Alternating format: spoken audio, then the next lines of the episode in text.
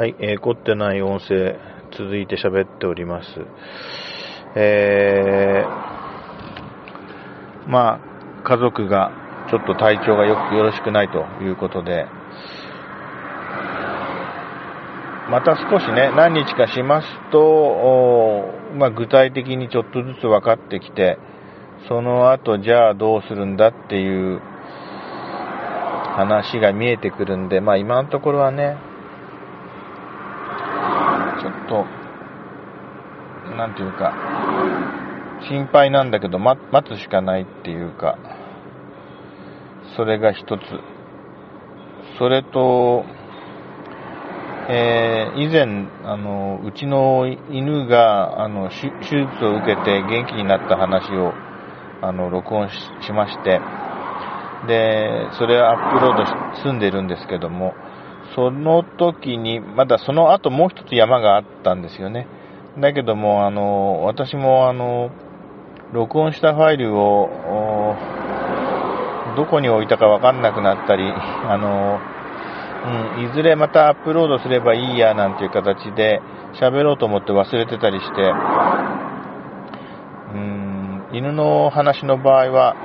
この前話したよりも後にもう一山あった、その後また元気になったっていうエピソードがあるんですけども、えー、そうだな、その話もこの際だからしますけれども、うん、まあ、ちょっと犬ののどちんこのところが、あの、軌道を塞ぐような何か出来物ができてたっていう話で、そこをレーザーで切ってもらったっていう話をして、あれがいつだったかな、去年の2015年の11月頃なんですよね。多分、確か。で、その後、あの、呼吸の状態が少し、あの、変な音もしなくなってたんですけども、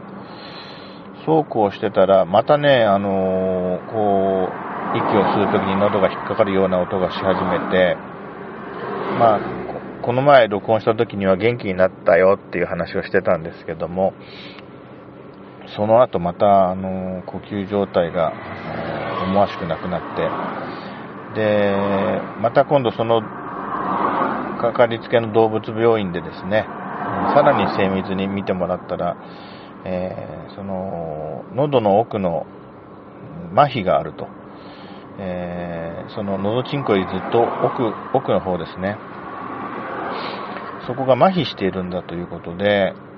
あの、犬種にもよるけども、ある程度のその、要するにお年寄りの犬になってくると、時々ある症状だっていうことなんですよ。ただ、そのままにしておくと、あの、もう窒息っていうかね、具合が悪くなっちゃうんで、まあどうしますかみたいなちょっと様子を見て、いろいろ、ま、他にも悪いところがあったので、お薬を出してもらったり、あの点滴をしたりして様子見てたんですけども、まあ、いよいよやっぱりまた呼吸状態が前と同じようにですね、こう、息を吸うときに、その喉のところが塞がるような音が出て、実質的に空気が吸えなくなって、えー苦しくなって、もう立ち往生して動けなくなるっていう症状が頻発するようになって、まあ、とてもかわいそうで、あの、また酸素室のあるあの動物病院にちょっと何泊かお世話になって、そして治療方針決めましょうってことになったんですけども、まあ、なかなか有効な手がないけども、あの、その生態っていうか、あの、えー強盗の、えー、片側をですね、あの、首の外の方から、えー、なんか糸をかけて引っ張るっていうですね、あの方法で、え少しその狭くなっちゃって、麻痺して狭くなって空気の通りが通れなくなってるところを、あの外側からその、なんていうかな、その気管を引っ張って変形させて、穴を大きくすることによって、あの、助けるっていう、そういう手術をしてもらうことにしまして、うん、手術したんですよ。それがまた、この、今年の2月、2016年の。で、そしたらね、また元気になって、うん、この間録音してたの後、また具合が悪くなって、それでまたなんとか復活して、えー、ただやはりですね、老犬なので、あの本当にあの、そういうことが繰り返すたびに体力が落ちて、まあ、致し方ないことなんですけども、えー、まあ、とにかく息はあまりあの苦しくなくなって、えー、ただ全体に力が衰えて、まあ、それでもまた、あの、